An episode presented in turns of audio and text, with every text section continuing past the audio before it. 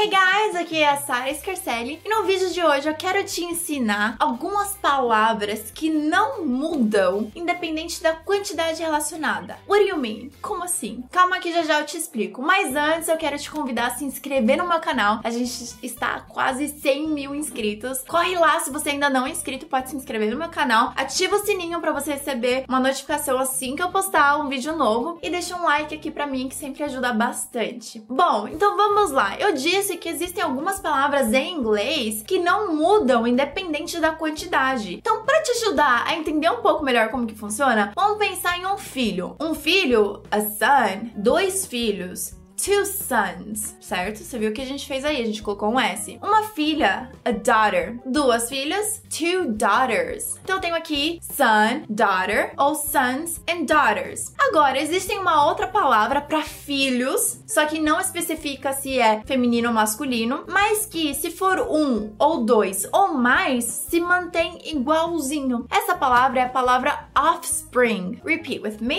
Offspring, que significa filhos ou descendência e não tem nenhuma alteração. Thinking about having kids? What? Babies? Offspring? We're brother and sister.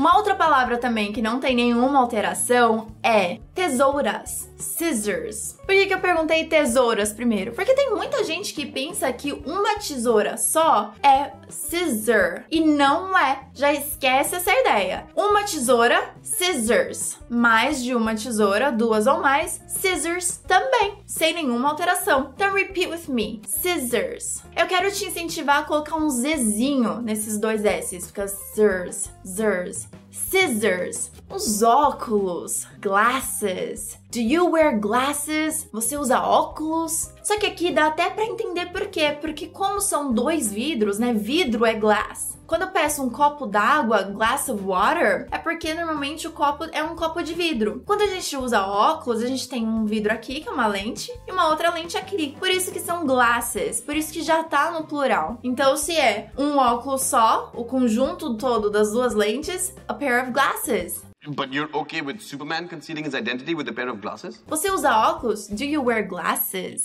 Outra questão muito similar aos óculos é a questão do baralho. Só que baralho é um conjunto de cartas. E em inglês, para falar baralho, a gente só fala que são cartas. Então, se eu quiser te convidar a jogar baralho comigo, eu vou falar Let's play cards. Repeat with me. Let's play cards. Porque ele já tá no plural. Mesma coisa com roupa. Clothes. Quero te incentivar a esquecer o TH. Você não tem mais que se preocupar com isso, com essa palavra. Você faz um som de S como se fosse no fechado, né? Fechar a porta. Close the door. As roupas que você usa, you wear clothes. You wear clothes. Então é o mesmo som. Close the door ou Close. Repeat with me. Close. Next word. Viado em inglês, dear. É o mesmo som de querido ou querida, só que a escrita é diferente. Então, querida ou querido é D-E-A-R. Dear. Veado, D-E-E-R. Dear. Então, aqui a gente tem veado como deer, veados, deer, sem nenhuma alteração. Ovelha também não tem alteração. Uma ovelha ou duas ovelhas ou mais ovelhas são todas sheep. One sheep, two sheep, all sheep. Agora, a gente tem peixe, também sem nenhuma alteração. Fish fish. E agora eu quero entrar dentro de algumas espécies de peixes. E espécies também não tem alteração.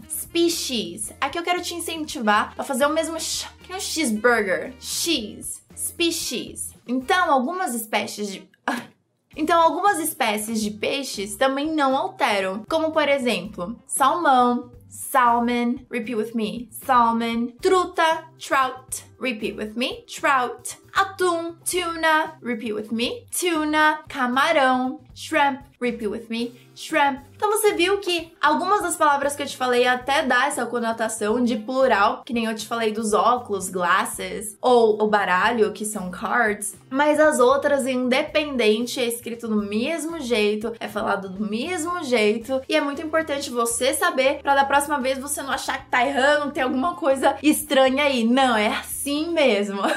Bom, é isso. I really hope you liked it. Fica aí a dica de inglês de hoje. Para algumas pessoas que eu vinha falando se surpreenderam bastante com a tesoura e com a ovelha. Então me fala aí quais são as palavras que você não conhecia, que não tinha diferença nenhuma, independente da quantidade, se é singular ou plural. Também deixa sugestões para os próximos vídeos, que muito provavelmente eu posso fazer um vídeo já sanando sua dúvida. So that's it. Thank you so much and I'll see you soon. I'll see you next class. Bye.